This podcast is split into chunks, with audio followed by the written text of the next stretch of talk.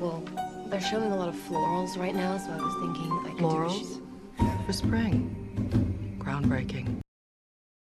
Hola a todos, bienvenidos al nuevo episodio de Cinetrola. ¿Y qué episodio, chicos? ¿Qué episodio? Este es el Cinetrola que creo que más me pidieron en la vida. No, mentira. El de La La Land es el que más me pidieron. Pero este es un close second para mí, ¿eh? Sí. Es momento de hablar de la serie. De la serie que tiene a todos como locos, que tiene a todo Twitter comentándola, que la gente que no la ve te dice igualmente me la vi por Twitter, eh, de tantos fans que tiene. Es la serie que llegó a los picos más grandes que tuvo HBO Max como plataforma. Es Euforia. Estoy hablando de Euforia. Euforia, esta serie eh, dirigida y escrita y creada por el señor Sam Levinson, del cual vamos a hablar bastante en este episodio, y no para bien, ya se los digo. Eh, esta serie que marcó a la generación Z, a la Gen Z, esta generación, esta, esta serie que eh, marcó las tendencias de TikTok, que marcó las tendencias de la moda, que revolucionó lo que es el maquillaje y el vestuario en las series de televisión, la fotografía en los teen drama shows, esta serie que lo dio todo, que lo dio todo y que tiene tantas cosas buenas pero tantas cosas malas al mismo tiempo. Este es el episodio en donde vamos a hablar de Euforia, vamos a hablar de la primera temporada, vamos a hablar de la segunda, vamos a hablar un poco como era tanto de lo que tenía que hablar, decidí dividir el capítulo como en secciones, tipo así como me organizo mejor, porque después chicos ustedes me dan cuenta que empiezo a ir, me empiezo a ir por las ramas y termino hablando de mi tía abuela, eh, relacionándola con Maddie Pérez, ¿entendés? O sea, este ese punto podemos llegar. Así que lo dividí en secciones. Sí, ya les aviso de antemano que acá no vamos a hablar del vestuario. Decidí que el análisis de vestuario de Euforia, como es tan importante, como es tan imponente en términos de vestuario y maquillaje, decidí guardarlo para YouTube. Decidí guardarlo para YouTube, uno, porque tengo, tengo que eh, distribuir mi contenido. Básicamente, tengo que distribuir mi contenido, branding, chicos. Necesito eh, contenido en todas las plataformas y views en todas las plataformas, engagement, no solamente en el podcast. Así que decidí hacerlo en YouTube también porque es algo más visual y me gusta que veamos las cosas, ¿no? Cuando explico el vestuario, qué sé yo, me gusta que ustedes lo puedan ver y visualizar. Y más con Euforia que hay tantas referencias, hay tantos diseñadores, hay mucho, mucho, mucho de eso. Así que me gustaría eh, hacerlo en YouTube. Lo van a tener seguramente para esta. Sí, seguramente, sí, sí o sí lo van a tener para esta semana porque lo voy a grabar, si no es hoy, mañana y lo voy a editar en el mismo día. Así que tranqui que esta semana lo van a tener. Eh, así que nada, sin más preámbulo, hashtag sin más preámbulo, los dejo con el episodio. Ah, y si no se vieron Euforia, está en HBO Max la primera temporada, la segunda y los dos especiales que para mí son mis favoritos. Bye. Stranger. Still don't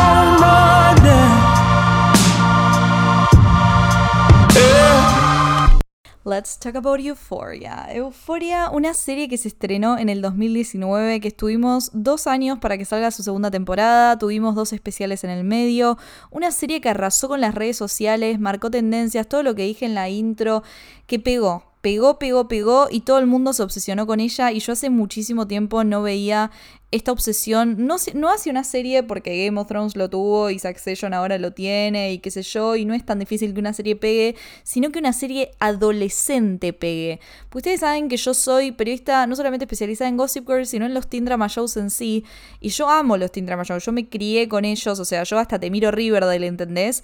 Eh, pero hace mucho tiempo que no veía tanta gente como obsessed con un mismo teen drama show que garpe, que, que guste, que guste realmente, porque Riverdale lo que tiene es que, bueno, sí, la gente lo mira, pero todos estamos de acuerdo que es muy malo, ¿entendés? Y no es que se generaba esta cosa que gente de todas las edades puedan mirar un teen drama show y digan, bueno, está bueno, tipo, lo disfruto, lo veo con todo el mundo, lo comento en Twitter y está buenísimo. Entonces, ¿qué tiene Euforia que lo diferencia de los otros teen drama shows? ¿Qué lo hace tan bueno? ¿Qué es lo que hace que la gente se haya obsesionado con esta serie? Eh, ¿Y a qué se debe su éxito, no? Bueno, acá empezamos con el primer aspecto, que es el primer punto de mis notas, que es el aspecto visual. El aspecto visual, chicos, ya lo dije, no voy a hablar del vestuario, pero sí el vestuario está incluido en este aspecto visual. Ustedes ya saben, el vestuario es excelente, Euforia es una masterclass en vestuario y en maquillaje, no hay que olvidar el maquillaje. Eh, pero, pero, pero, pero, me quiero detener a no hablar del vestuario, sino hablar de la cinematografía, de la fotografía. Yo amo la fotografía en las películas, me parece un factor súper importante, al igual que el guion y al igual que el vestuario. La fotografía eh, hace a una historia, es literal la definición de la cinematografía, como lo dijo el gran Roger Dickens, que es el mejor cinematógrafo ever. Eh, él dice que básicamente el trabajo del cinematógrafo es poder llevar la historia que se está contando en la pantalla a lo visual. O sea, básicamente eh, expresar a través de lo visual la narrativa.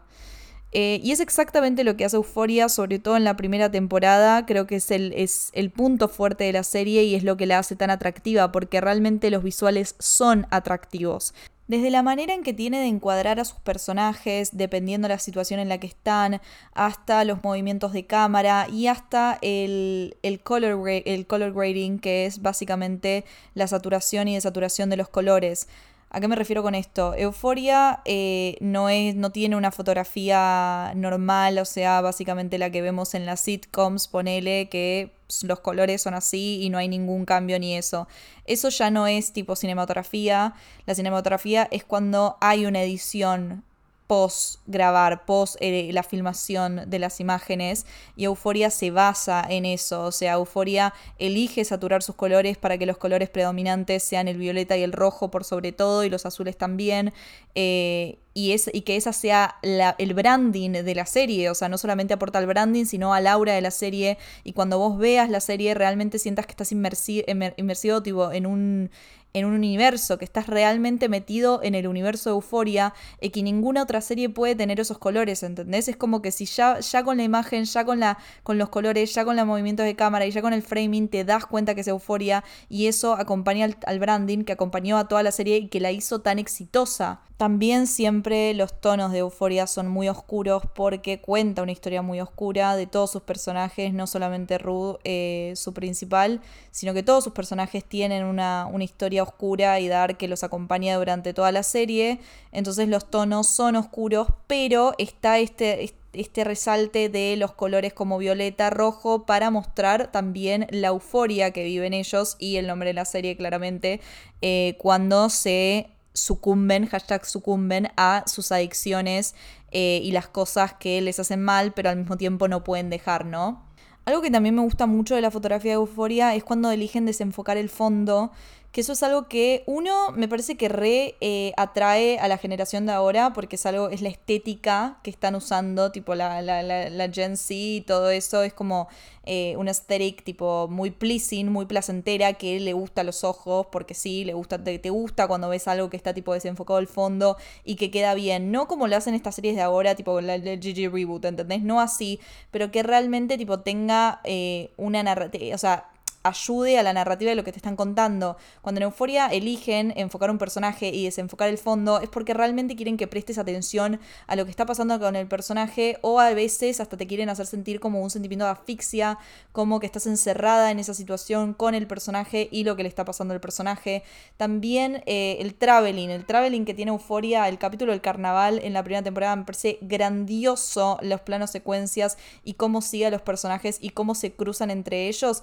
Es fantástico, al igual que en la segunda temporada del capítulo el 7, el 7, el principio del, del show de Lexi, de la obra de Lexi, me parece fantástico las en las transiciones rápidas y lentas dependiendo el mood y el mood de la escena, el mood del personaje.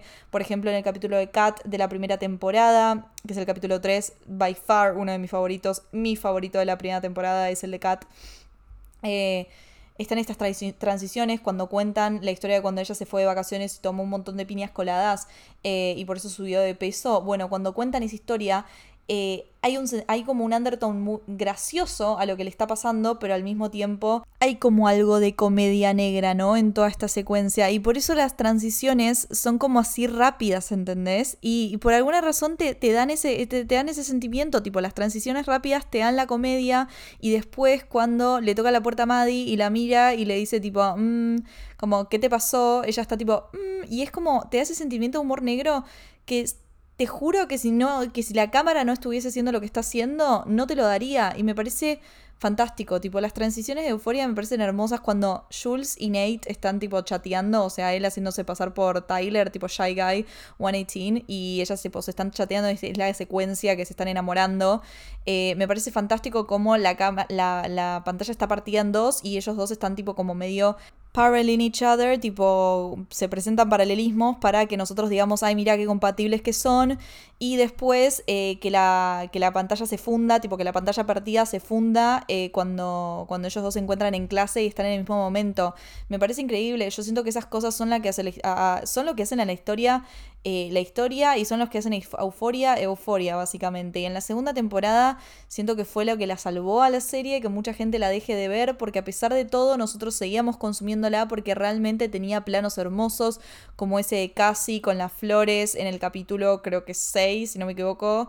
Eh, casi con las flores, no mentira, en el capítulo 4, el capítulo 4 con las flores, eh, el capítulo de Lexi también con las plantas, o sea, realmente es una, es, una, es una serie que tiene una fotografía hermosa y eso también ayuda a que sea muy linda de ver y a que la gente también se olvide de ciertas cuestiones, porque ¿qué pasa? Cuando algo resplandece y tiene brillos y más cuando tenemos un vestuario que apela tanto, tanto, tanto a las nuevas generaciones, a TikTok, a las redes sociales, el maquillaje, maquillaje, todo, que la gente lo ve y dice qué hermoso, es como que cuando te estás distrayendo con todo eso te olvidas de un montón de cuestiones narrativas y problemáticas que tiene la serie que las vamos a discutir claramente porque acá odiamos a Sam Levinson y a pesar de que nos dé algo lindo, no podemos obviar las cosas malas que está haciendo y que son muchísimas. También teniendo en cuenta que tenemos un cast recontra archi hegemónico, que también eso apela al viewer, o sea, la audiencia le encanta, le encanta ver a Alexa Demi que es hermosa, con la ropita hermosa, entonces es como que sí, obviamente que lo va a romantizar y todo. Eh, y además, que bueno, o sea, remontémonos a la historia de los teen drama shows desde el comienzo de las épocas. ¿Por qué también la gente amaba Gossip Girl? Porque era un cast de todos modelos, boludo. A la gente le encanta ver tipo The Pretty Things, ¿entendés?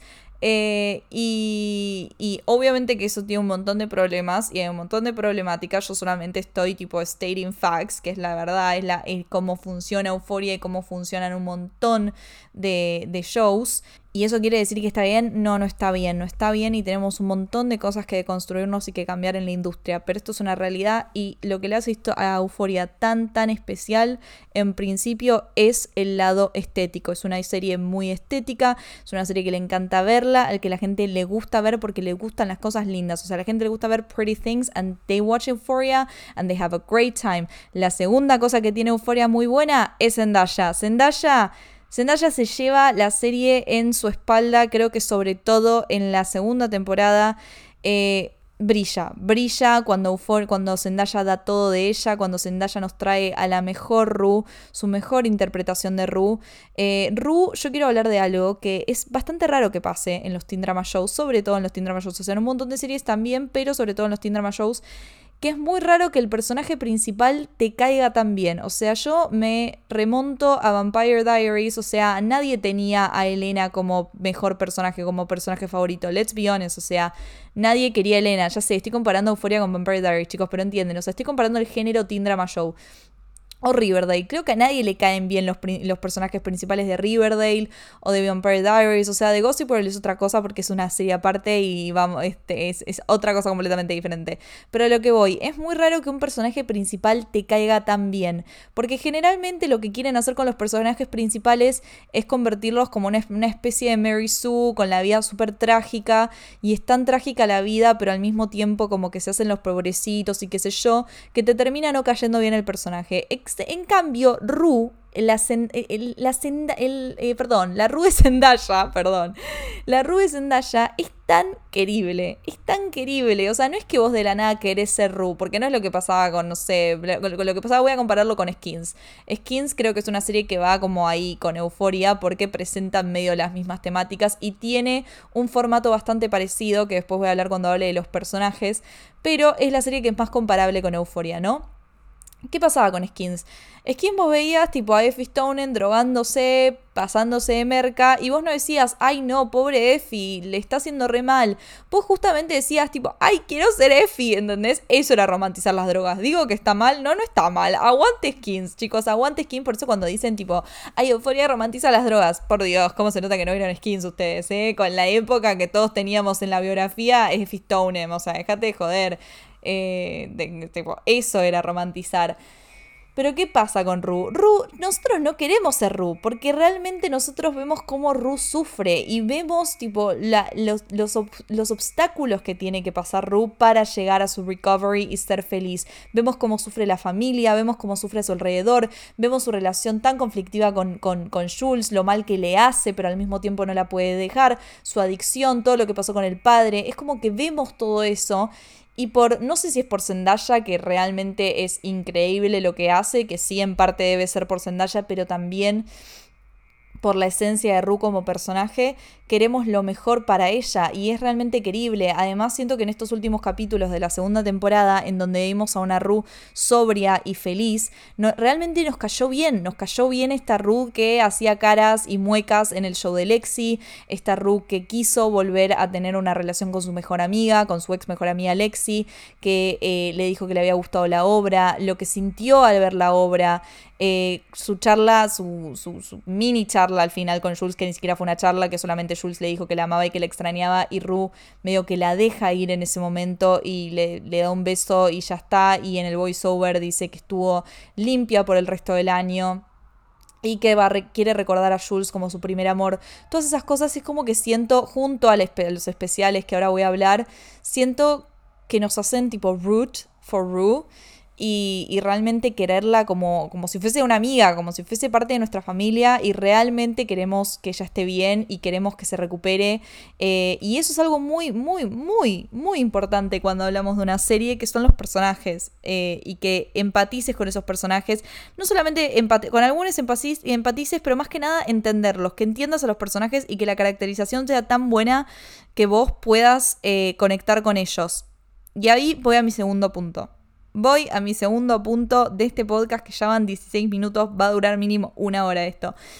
Los personajes. ¿Ustedes se acuerdan cuando Euforia le dedicaba a cada personaje un capítulo y cuando empezaba el capítulo de la nada Ru te contaba la historia de, no sé, de Maddie, de Kat, de Fez al principio de esta temporada que pensamos que iba a seguir la, misma línea y al final no, como que fue para cualquier lado. Bueno, ese, esa era la euforia que yo quería. Esa era la euforia en donde el show más brillaba, en donde la serie más se destacaba y donde encontraba su punto fuerte. Porque ustedes no saben lo difícil que es crear personajes. No saben lo difícil que es crear personajes y que la gente les guste esos personajes, sean buenos o malos, simplemente que les interese esos personajes. Ustedes se dan cuenta la cantidad de series que no triunfan o que no pueden pasar una primera temporada simplemente porque sus personajes son aburridos y no son interesantes y no se crea una caracterización que te haga que te dé ganas de querer a esos personajes. ¿Por qué eh, Gossip Girl tuvo seis temporadas? ¿Por qué, Gossip? ¿Por qué la gente sigue recordando a Blair Waldorf hasta el día de hoy? O sea, ya lo dije en mi episodio dedicado a Gossip Girl, que es Gossip Girl, una obra maestra de la comunicación. Si no lo escucharon, vayan a escucharlo. Pero ahí justamente hablo de que Gossip Girl lo que mejor hizo fue la caracterización de sus personajes. Fue crear personajes que con el nivel de detalle que le pusieron a cada uno podrían haber sido personas reales. Realmente sentías que conocías a esos personajes. Entonces Euforia en la primera temporada logró eso porque realmente nos presentó personajes que con los que no, a veces empatizábamos, pero más que nada nos interesaban sus historias, ¿entendés? El capítulo de Kat, chicos, el capítulo de Kat me da tanta bronca, de favor, ya, ya llega el momento, ya llega el momento en donde voy a hablar de Kat y la desaparición de su personaje, su character assassination. Pero el capítulo de Kat, cuando la presentan, el nivel de detalle que tiene ese capítulo, cómo la entendés, me parece fantástico cómo la hacen una fanfiction writer, ¿entendés? También apelando a la Gen Z, ¿entendés? A, los millennials, o sea, apelando a, a lo- a los jóvenes, medio tipo jóvenes, ni siquiera jóvenes, porque eso es más, más jóvenes adultos, porque era una fanfiction writer de Larry. O sea, era literalmente nuestra generación, estaban apelando a eso, me pareció súper divertido, le daba un condimento al personaje tan bueno, tan bueno, y era un personaje tan importante. Eh, también lo mismo con el personaje de Maddie. Maddie, lo, lo bien con- construida que está Maddie, por Dios. Cuando te dicen que básicamente ella desde una temprana edad entendió que ella no quería hacer nada, que quería ser una planera. Chicos, la amo, o sea, ahí te, te explica por qué ella eh, se banca todas las cosas de Nate, por qué está enamorada de Nate, por qué no lo puede dejar, toda su relación tóxica con él, la evolución de Maddie como personaje, cómo ella está en el carnival y le dice tipo I'm a fucking cunt, toda esa escena me parece fantástica, la relación con de Maddie y la, y la familia de Nate, el undertone racista que hay ahí, ¿no? Porque claramente hay una razón por la cual los papás de Nate no la quieren a Maddie y sí a Cassie, ¿no? Me parece que tiene que ver con un tema de racismo, porque entre Maddie y Cassie, o sea, en términos económicos, están en el mismo lugar, son igual de T-Wars, o sea, casi es lo menos santa del mundo, así que claramente es un tema de racismo lo que pasa ahí. Eh, pequeñas cosas que hacen a los personajes y, te hacen querer, nada, saber más sobre sus historias, hasta Nate, ¿entendés? Nate es un personaje recontra archi complejo en la primera temporada, que cada capítulo tiene como una layer más, y no quiere decir que vos empatices con Nate, simplemente te interesa, te interesa y querés saber más sobre eso. Ru, Jules, chicos, Jules, qué personaje del carajo Jules. Jules en la primera temporada tiene un montón de layers, su capítulo, cómo explican todo lo que pasó, aunque me hubiese querido, hubiese querido más del capítulo de Jules, así tipo de la primera temporada, pero siento que todo lo que no nos dieron en ese capítulo después nos lo dieron en el special episode, que después voy a hablar, pero todas las cosas que vive Jules, todo su enamoramiento con Nate a través cuando él la catfishea, eh, todas sus andanzas tratando de buscar la validación masculina que se coge al papá de Nate.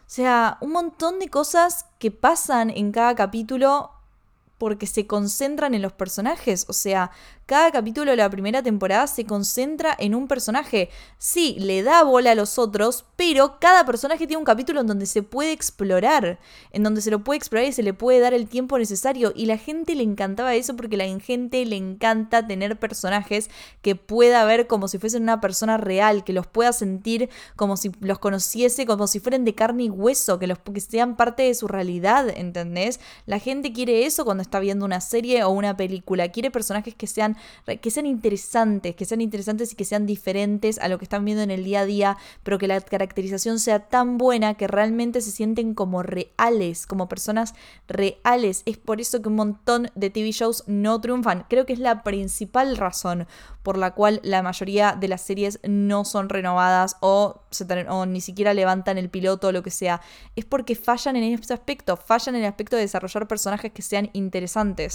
Pero en la segunda temporada, por alguna razón, Sam Levinson decidió eh, cambiar este formato por un tro que es como básicamente ir para cualquier lado.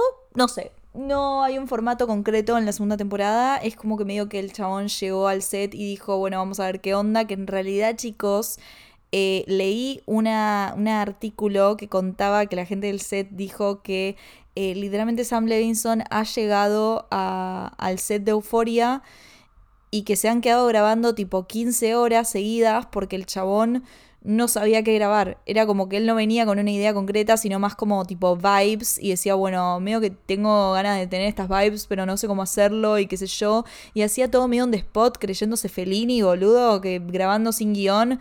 Pero hermano, no sos Fellini vos, así que, no sé, vieron chicos, o sea, y se nota muchísimo, se nota muchísimo eh, en la segunda temporada que no hay un foco, no hay un rumbo marcado, no sabe qué hacer en ciertos momentos.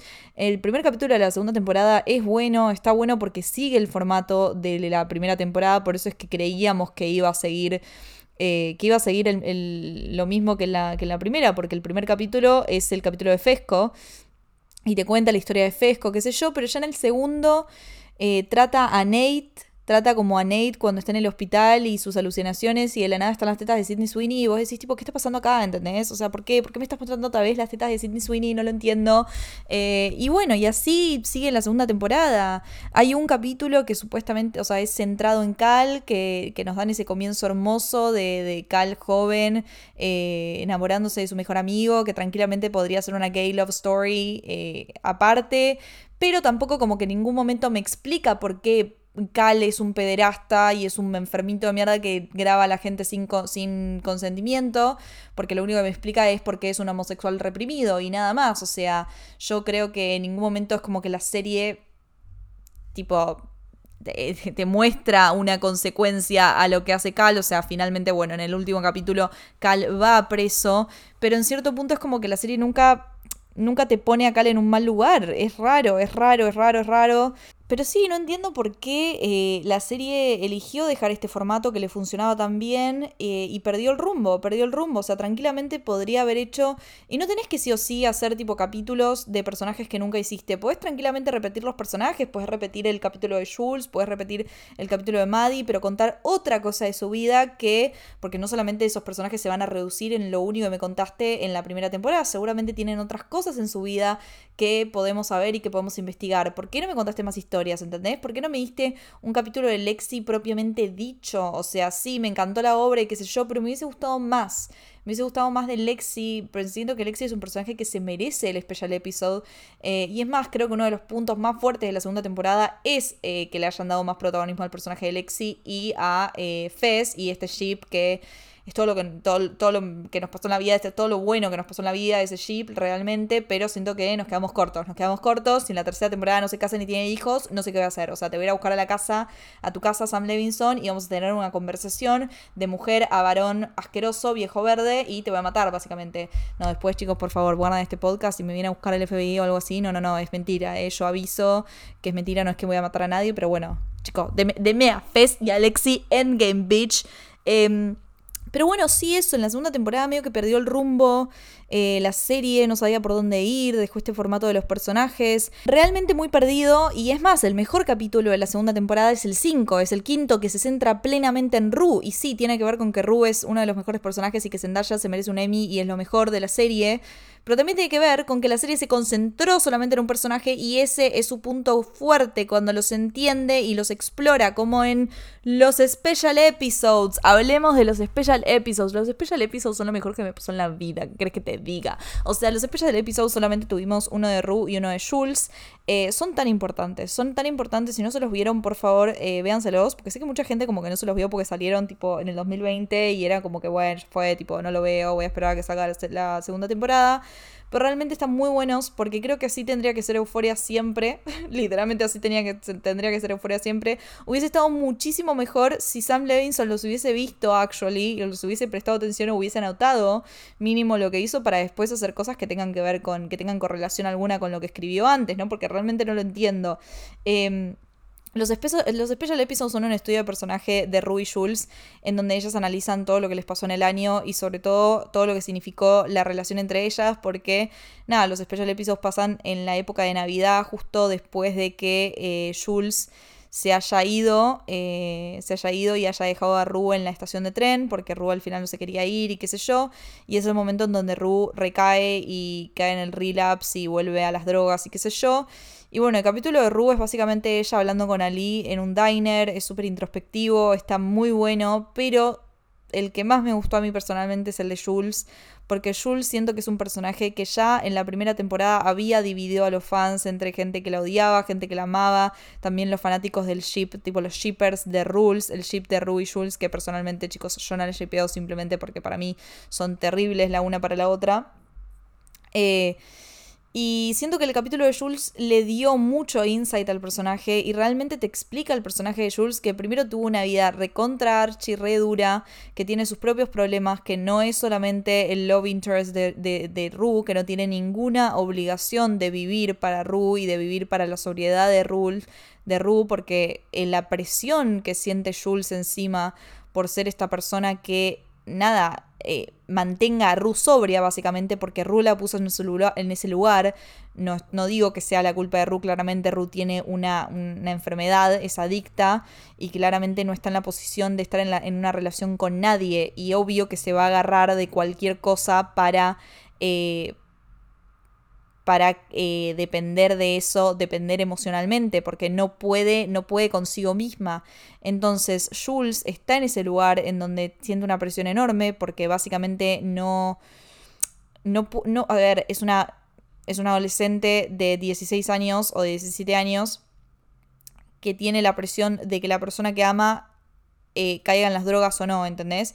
Y es una mina que viene de una familia súper problemática y de que su madre era adicta y tú ella sabe lo que es vivir con una adicta y sabe lo que es depender emocionalmente de una adicta. Entonces, es muy fuerte para, para Jules todo esto. Es muy fuerte también lo que le pasa interiormente, porque como dije, Ru, eh, digo, Jules es una persona fuera de Ru. ¿Entendés? O sea, Jules es una mujer que eh, está pasando por un montón de cosas, está pasando por una transición de sexo, eh, está pasando por entender lo que es ser una mujer y lo que es la feminidad. Eh, todo lo que dice en su sesión de terapia es súper interesante, cómo ella toda su vida trató de cómo conquistar una feminidad, trató de conquistar lo que es ser mujer y siempre para eso buscó la validación de los hombres porque ella sentía que lo que ella necesitaba para ser mujer era la validación de los hombres y es súper interesante cómo ella se da cuenta de esto y cómo ella está avergonzada por esto y que realmente ya no le interesa la validación de los hombres. Sé que hay mucha gente que eh, dice que como que esta es, Jules diciendo que no le gustan los hombres, para mí no es eso, para mí no está diciendo eso, para mí hay una gran diferencia entre que te gusten los hombres y otra cosa que significa que estés buscando la validación de esos hombres. Tipo, hay una cosa, eh, es como totalmente diferente. Jules lo que está diciendo en terapia es que ella eh, toda su vida estuvo buscando la validación masculina y se vestía para ellos y quería formar una estética que a un hombre le gustara, cuando en realidad ya no le interesa eso, tipo, ella no quiere eso, ya no quiere tipo hacer una, una estética o formar un tipo de, de, de, de imagen para que el hombre guste de ella, ¿entendés? Que no quiere decir que a ella no le gusten los hombres, son dos cosas diferentes. O sea, yo personalmente también pasé por ese proceso en donde me interesaba mucho el male gaze, la visión masculina, y tuve que romper con eso para poder realmente empezar a verme, a vestirme y a manejarme de la manera que yo quería hacerlo, no por lo que le iba a gustar a los hombres. ¿Eso quiere decir que no me gusten los hombres? No, no quiere decir que no me gusten los hombres, simplemente no quiero hacer cosas que a ellos les gusten por el simple hecho de que le gusten, ¿entienden? Yo siento que Jules estaba hablando desde ese lado y sí que hubo, hubo mucha controversia por eso y que sé yo.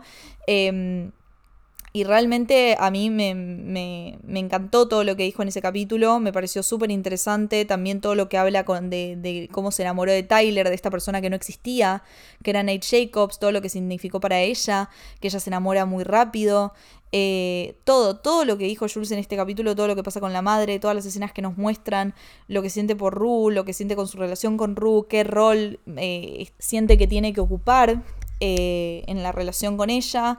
Y bueno, todo eso, o sea, realmente me encantó ese especial y estaba muy ansiosa por ver lo que iban a dar con el personaje de Jules en esta segunda temporada. Lamentablemente lo que nos dieron con el personaje de Jules en esta temporada fue eh, básicamente cero, fue nulo, solamente la vimos como que engañar a Rue con Elliot, un personaje que no entiendo para qué estaba, para qué apareció. Eh, y, y, nada, o sea, es, mucha pena lo que le pasó al, al, personaje de Jules, que ahora voy a hablar un poco de eso, del character assassination y de todo lo que pasó con las, con las storylines que abandonaron, con los personajes que en mi opinión destruyeron completamente, a eso se refiere character assassination, y los personajes nuevos y todas esas cosas. Así que let's go into that. ¿No te encanta cuando un varón destruye a tus personajes porque simplemente no sabe qué hacer. Ay, no, terrible, chicos. Eh, hablemos del character assassination que Sam Levinson eh, hizo en esta segunda temporada de Euphoria porque es terrible. Character assassination, lo acabo de explicar, es eh, la destrucción total de un personaje. O sea, es básicamente matar a un personaje que antes era una cosa y que ahora es otra cosa completamente diferente. Y voy a empezar hablando de, Kai, de Kat. Voy a empezar hablando de Kat el personaje de Barbie Ferreira, eh, mi personaje favorito de la primera temporada, por lejos. Yo amaba a Kat en la primera temporada, me parecía que tuvo la storyline más interesante by far. O sea, entienden que Kat fue una cam girl. Fue una cam girl. Tuvimos una escena súper fuerte de ella. Eh, siendo una cam girl con un señor que estaba con la computadora, con la, la- cámara apagada y que era returbio y que ella no le gustó nada y tuvo una situación retraumática. Y después, eh, nada, nunca más se volvió a tocar el tema. El personaje de Kat básicamente desapareció, pasó de ser una de las principales a nada, a no tener escenas, a tener literalmente dos minutos de escena cada tres capítulos. Eh, es terrible. Hay un montón de teorías, hay un montón de rumores que me parece que son bastante ciertos, que Barbie Ferreira, la actriz que interpretaba a Kat, eh, se peleó con Sam Levinson, el director, el creador y director y guionista único de la serie, porque Sam Levinson es el único que escribe los capítulos, el único capítulo que coescribió fue con Hunter Schafer, eh, que es el especial de Jules, que para mí es el mejor, así que lol. Eh, pero después escribe él to- solo todo, es como re autoritario. Y supuestamente se peleó con Barbie Ferreira porque él tenía una idea de la storyline de Kat para la segunda temporada que era sobre amor propio y sobre como inseguridad y qué sé yo. Por eso es que en el primer capítulo tenemos esa escena que a mucha gente le gustó, que es Kat con tipo las mujeres que le están diciendo amate, amate a vos misma, qué sé yo, y ella está tipo me odio, no sé qué verga. Toda esa escena era porque supuestamente la, la storyline de ella en esta temporada iba a ser eso, iba a ser una storyline en donde ella se odie y donde iba a tener problemas alimenticios y qué sé yo. Y Barbie Ferreira salió a decir que ella no quería hacer eso, que eh, ella tipo no, no quería tener una storyline que sea de eso porque no quería que su personaje, que la característica de su personaje sea ser gorda. O sea, ella quería ser tratada como cualquier otro personaje, como Maddie, como Cassie, como Rue, como Jules. O sea, tipo, ella no quería que su personaje se base en eso, no quería tener la típica storyline de eh, problemas alimenticios, de odio a mi cuerpo, qué sé yo. Quería dar una visión más empoderadora de Kat y qué sé yo como en la primera temporada, que obviamente tiene sus, sus cosas problemáticas porque, a ver, no es que empoderamiento es de la nada volverte una cam girl, claramente no, no lo es, pero había mensajes que estaban buenos, sobre todo la línea, a mí me encanta el diálogo de Kat cuando dice en la primera temporada, There's nothing more powerful than a fat girl who doesn't give a fuck, que es tipo, no hay nada más poderoso que una gorda eh, que no le importa nada, que tipo, no le importa absolutamente nada, que le chupa todo un huevo. Y, y, nada, básicamente esos son los rumores, que ella no quería esa storyline para ella, entonces él básicamente le borró todas las escenas de la temporada, le borró casi todas. Y honestamente tiene todo el sentido del mundo porque vos cuando ves eh, a Kat en esta temporada realmente parece joda, tipo todas las escenas que tiene, parece joda las veces que aparece, es como que vos no entendés nada, es como que de la nada tipo empieza la temporada y la ves que quiere cortar con Ethan y no entendés por qué, porque habían terminado la primera temporada re bien y de la nada le quiere eh, cortar, no entendés por qué. Y en realidad no entendés por qué, porque nunca te lo mostraron, tipo, nunca te muestran qué está pasando en su vida. Y es como que de la nada te enterás por una conversación que tiene con Maddie eh, en otra escena, ¿entendés? Y es como, no entiendo, no hay escenas de Kat sola. La, la, creo que hay dos escenas en esta temporada de Kat estando sola, o tres con esa del amor propio, pero después dos, una comiendo con los papás de Ethan, que es re random, y después la otra eh, que está en el diner, y esa es terrible, chicos, cuando le quiere cortar a Ethan y le dice que, que tiene un brain damage, no sé qué mierda, o sea, vos ahí, ahí yo dije, listo, character assassination, este, eh, o sea, lo mató, mató a Kat, literalmente mató a Kat, no tiene ningún tipo de sentido, parece lazy writing, y me parece tan unprofessional y tan... Eh, tan lazy, o sea, es algo que ni Riverdale, ¿entendés? Hizo, es algo que realmente no me lo imagino ni haciendo a Riverdale. Eh, y me parece re grave que lo hagan, me parece re grave que, que, que haya dejado este storyline con lo importante que era, boludo. Tipo, ¿saben lo importante que es un personaje como Kat? La representación, tipo, que tiene el personaje como Kat, lo que significa para un montón de mujeres, para un montón de personas. Y, el y tipo, así, sacándolo como si nada. O sea, ¿y qué? ¿Te vas a pelear así y tipo la vas a sacar del, de la serie? ¿Cómo se nota? ¿Cómo se nota que uno sos varón? ¿Cómo se nota que dos sos un irresponsable de mierda? Y que son todos unprofessional, la verdad que son todos unprofessional, porque otra storyline que el chabón dijo, me chupa un huevo todo, es la de Jules y Nate. Chicos, sí, Jules y Nate, yo no estoy diciendo que lo shipeo ni nada por el estilo, estoy diciendo que es la historia más interesante o de las más interesantes del programa, de la serie. Es una relación súper compleja porque están los dos enamorados, o sea, están enamorados del otro, porque a pesar de que él la catfishó y qué sé yo, ella se enamoró de las cosas que le decía y él se las estaba diciendo en serio, él se enamoró de ella y tiene un trauma enorme porque se la cogió el viejo y reprime un montón de cosas y qué sé yo. Pero pasa algo muy fuerte entre ellos. Jules alucinó con él al, final de la primera temporada. Él alucina con ella todo el tiempo, él está completamente enamorado de ella y es como que medio que trata de trasladar a Jules en todas las mujeres con, la que está, con las que está. O sea, todo el mundo diciendo no, porque casi está tipo vestida igual a Maddie. Tiene muchas cosas de Jules también. Y es súper interesante como Jules basó toda su vida, toda su imagen en la validación masculina. Y eso es exactamente lo que Nate siempre quiso. O sea, Nate, cuando vemos en la primera temporada su capítulo, que te explica lo que a él le gustaba de una mujer, era esta cosa tipo media muy girly, tipo infantil y qué sé yo. Y es exactamente como se vestía Jules en la primera temporada. Hay algo muy fuerte ahí, como le da el tape, ahí en la su única escena en la segunda temporada, cuando le da el, el- el tape, eh, el video de, de ella cogiendo con el padre. Es súper interesante esa escena, es súper interesante como él le dice, tipo, todo lo que te dije fue verdad, y ella le dice yo también, o sea, es muy fuerte. Me hace decir que no hay nada para explorar ahí, es como que de la nada, tipo, me metieron la storyline de Cassie Nate para drama, porque eso literalmente es Teen Drama Show. eh, guion Teen Drama Show que la mejor amiga se agarre al, al, al novio, ¿entendés? O sea, eso no hay razón de ser, porque a pesar de que nos divirtió y qué sé yo, porque a mí me gusta el drama como a la persona que viene después, eh, realmente, a ver, no tiene sentido de que Nate quiera estar con Cassie, porque Nate estuvo toda la primera temporada slashameando a Cassie y a Nate no le gustaba Cassie. A Nate le daba asco Cassie. Porque justamente representaba lo que a él no le gustaba a una mujer. O sea, a él le gustaba Maddie porque cuando la conoció era virgen. ¿No se acuerdan? Tipo que Maddie tipo le dijo que era virgen cuando en realidad no era virgen. Porque sabía que él quería eso, que él quería tipo que, que ya no le haya tocado nadie, qué sé yo. Casi es todo lo contrario. Y las la shameó toda la primera temporada. Él lo sabía y ahora de la nada le gustó. O sea, claramente ahí hubo algo raro. Realmente la única razón fue para generar más drama y no estuvo bien pensado esa storyline. Em, y salieron un montón de entrevistas con los actores diciendo que había cosas que a ellos les parecía raro y que no entendía por qué Sam lo estaba haciendo, pero que bueno, era todo para generar drama a la serie. Como por ejemplo eh, el acto de Nate dándole el tape a Jules. En realidad no iba a ser así. En realidad Maddie se lo iba a dar a Jules. Maddie se lo iba a dar a Jules y le iba a decir, bueno, sé con esto lo que quieras, que iba a tener más sentido porque nos mostraron una escena de Maddie y Jules siendo amigas y teniendo una conversación re linda en esta temporada. Eh, y en realidad, bueno, en cambio decidieron hacer que Nate le apunte con un arma a Maddie y no tenga ninguna consecuencia al respecto porque literalmente no hay consecuencias de Nate sobre este acto. No sé qué pasará en la tercera temporada, tengo que esperar dos años para verlo. Pero hoy Nate está ahí vivo coleando y encima nos presentaron con su arco como Redemption mandando al padre a la cárcel.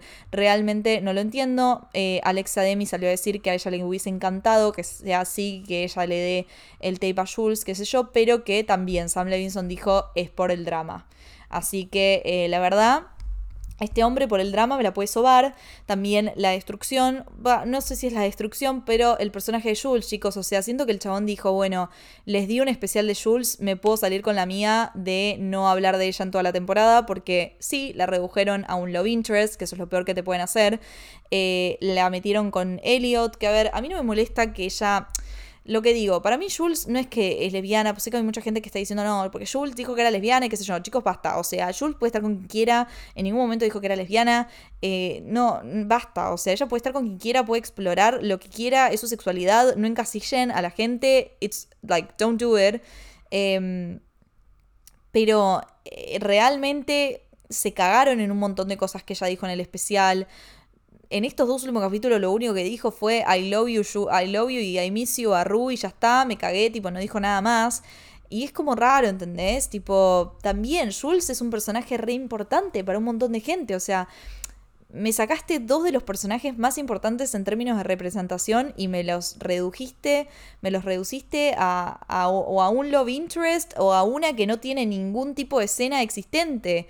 Eh, es raro, es irresponsable, es muy irresponsable. Tipo, Euphoria tiene estas cosas que son realmente muy irresponsables y que la gente no se da cuenta porque es shiny y es lindo y qué sé yo, y te, bueno, nos hacemos los ciegos.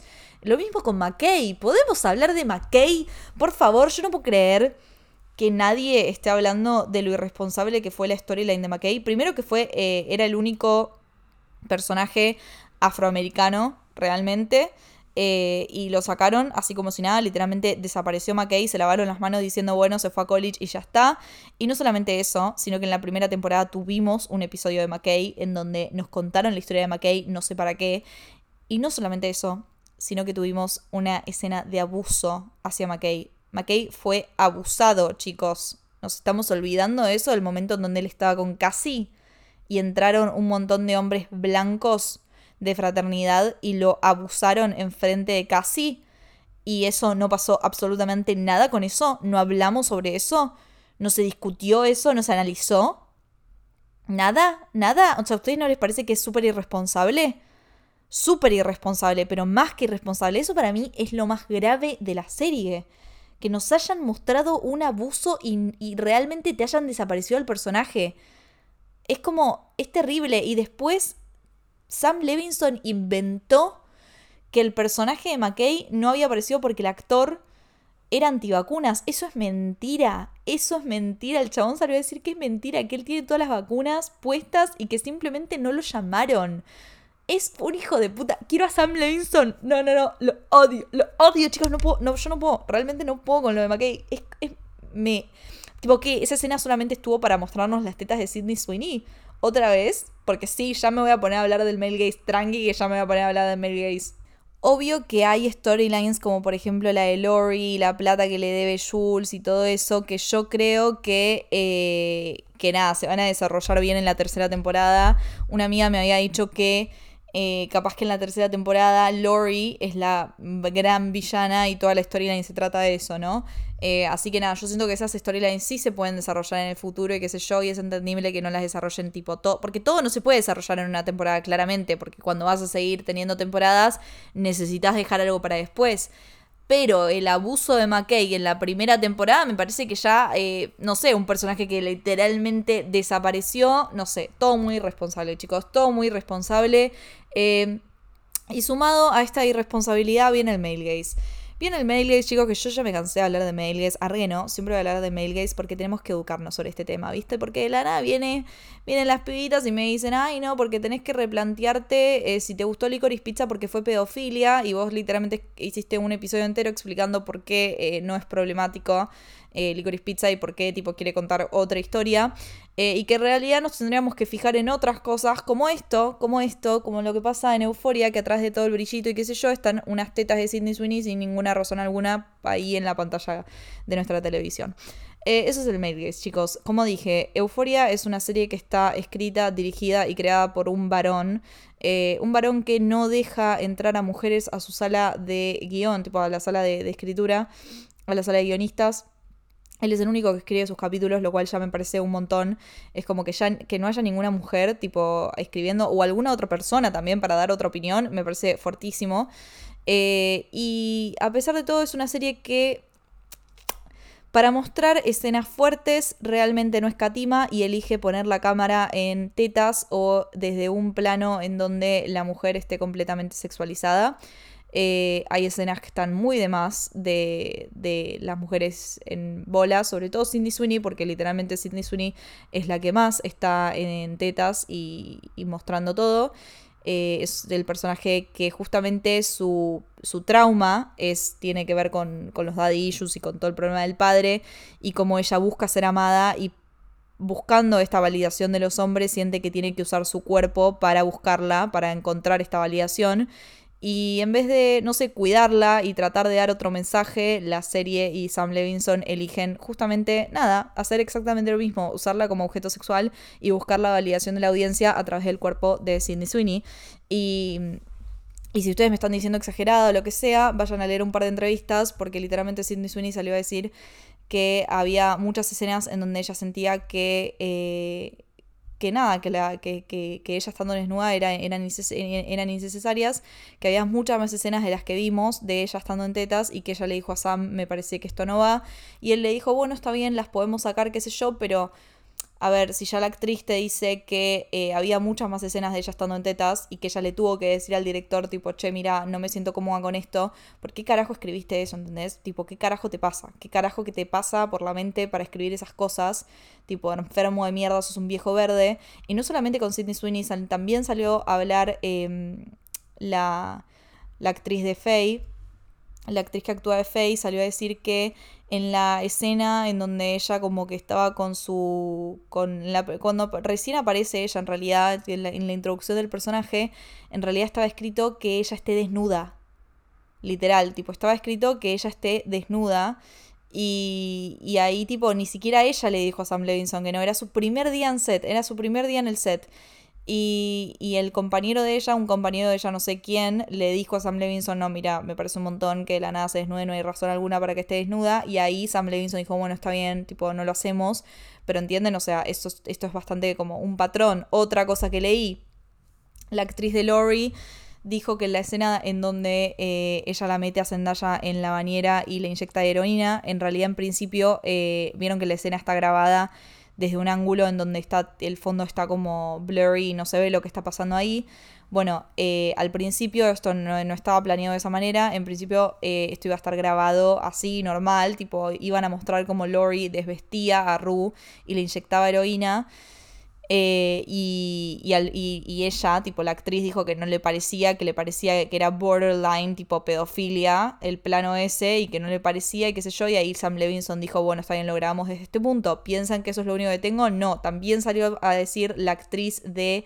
Em, la, la, patrona de Maddie, esa que también, by, by, the way, no entendemos qué carajo es esa relación, como que la nice sexual undertones, y no entendemos por qué, pero, pero, pero leí la entrevista en donde ella contó que en esa escena con Maddie eh, tenía que haber una tensión sexual. Era como que Sam Levinson quería que haya tensión sexual entre ellas y que haya un undertone sexual.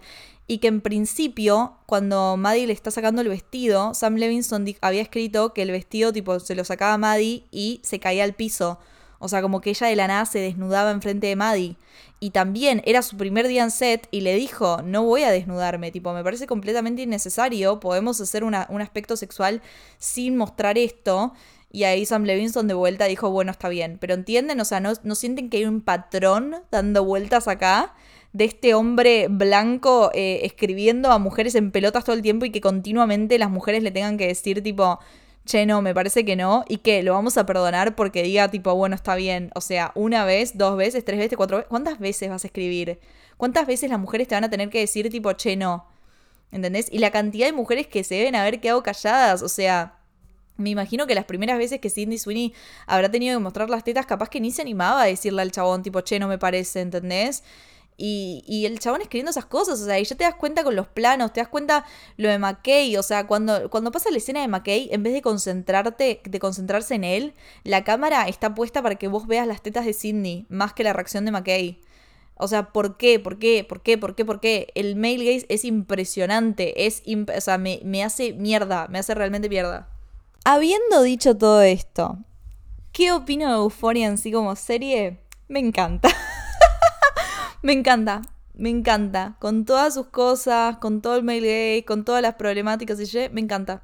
Me encanta porque es un teen drama show que cumple su función principal, que es entretener. Me entretiene, me dio a Cassie y a Maddie peleándose, me dio a Maddie tampando a Cassie contra la pared, cosa que el Gigi Reboot no se animó a darme. Eh, me, me, da drama, me da, me da emoción, me hace preocuparme por sus personajes, eh, me pone nerviosa me, me hace shipear porque shipeo a Fez y Alexi, tipo, me, me, gusta, me gusta, lo disfruto, es una serie que apenas eran las 11 cada domingo, yo, pum, lo, me la ponía a ver. Y, al final del día es lo que importa, es lo que le dijo el asistente a Alexi en este último capítulo. Puede ser un desastre tu obra, pero por lo menos no es aburrida básicamente. Y opino lo mismo. Lo peor sería que sea aburrida, porque cuando, es algo, cuando algo es aburrido termina cancelado o simplemente lo sacamos y ya está y nos olvidamos y no hablamos sobre el tema. Ayer estuvimos todos hablando de euforia, hoy estamos todos hablando de euforia.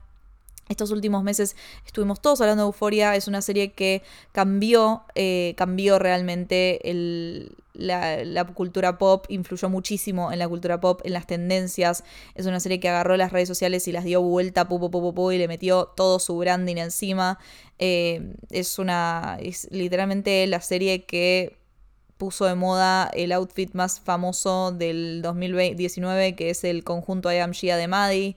Pero bueno, eso ya lo voy a hablar en mi episodio de YouTube. Em, en mi episodio, en mi video de YouTube hablando de vestuario. Es una serie entretenidísima entretenidísima y eso al final del día para mí es lo más importante. Yo los respeto muchísimo por eso. Para mí una serie que ya entretiene y te hace querer ver el siguiente capítulo es suficiente. Riverdale para mí no lo hace porque Riverdale yo no quiero ver el próximo capítulo. La única razón por la cual lo veo es por Barchi y encima tardo. Tardo. eh, y Euforia realmente tiene eso. Con todos los problemas que acabo de mencionar, ¿eh? Porque una cosa no saca la otra. Es, siento que Euforia es como esta como shiny thing. Que por ser tan shiny y linda, dejas de lado lo otro, ¿no? Lo que vine diciendo todo el capítulo. ¿Y saben qué? En dos años voy a estar acá. Voy a estar acá reseñando Euforia. Mentira, ¿sabes que no voy a estar acá? Voy a estar en la van premier. Voy a estar en la van premier de la Season 3 de Euforia. Mark my words. Así que nada, chicos, aguante Euforia. Aguante Euforia porque es nuestro universo de brillitos y colores. And that's what it is. stranger. Still don't know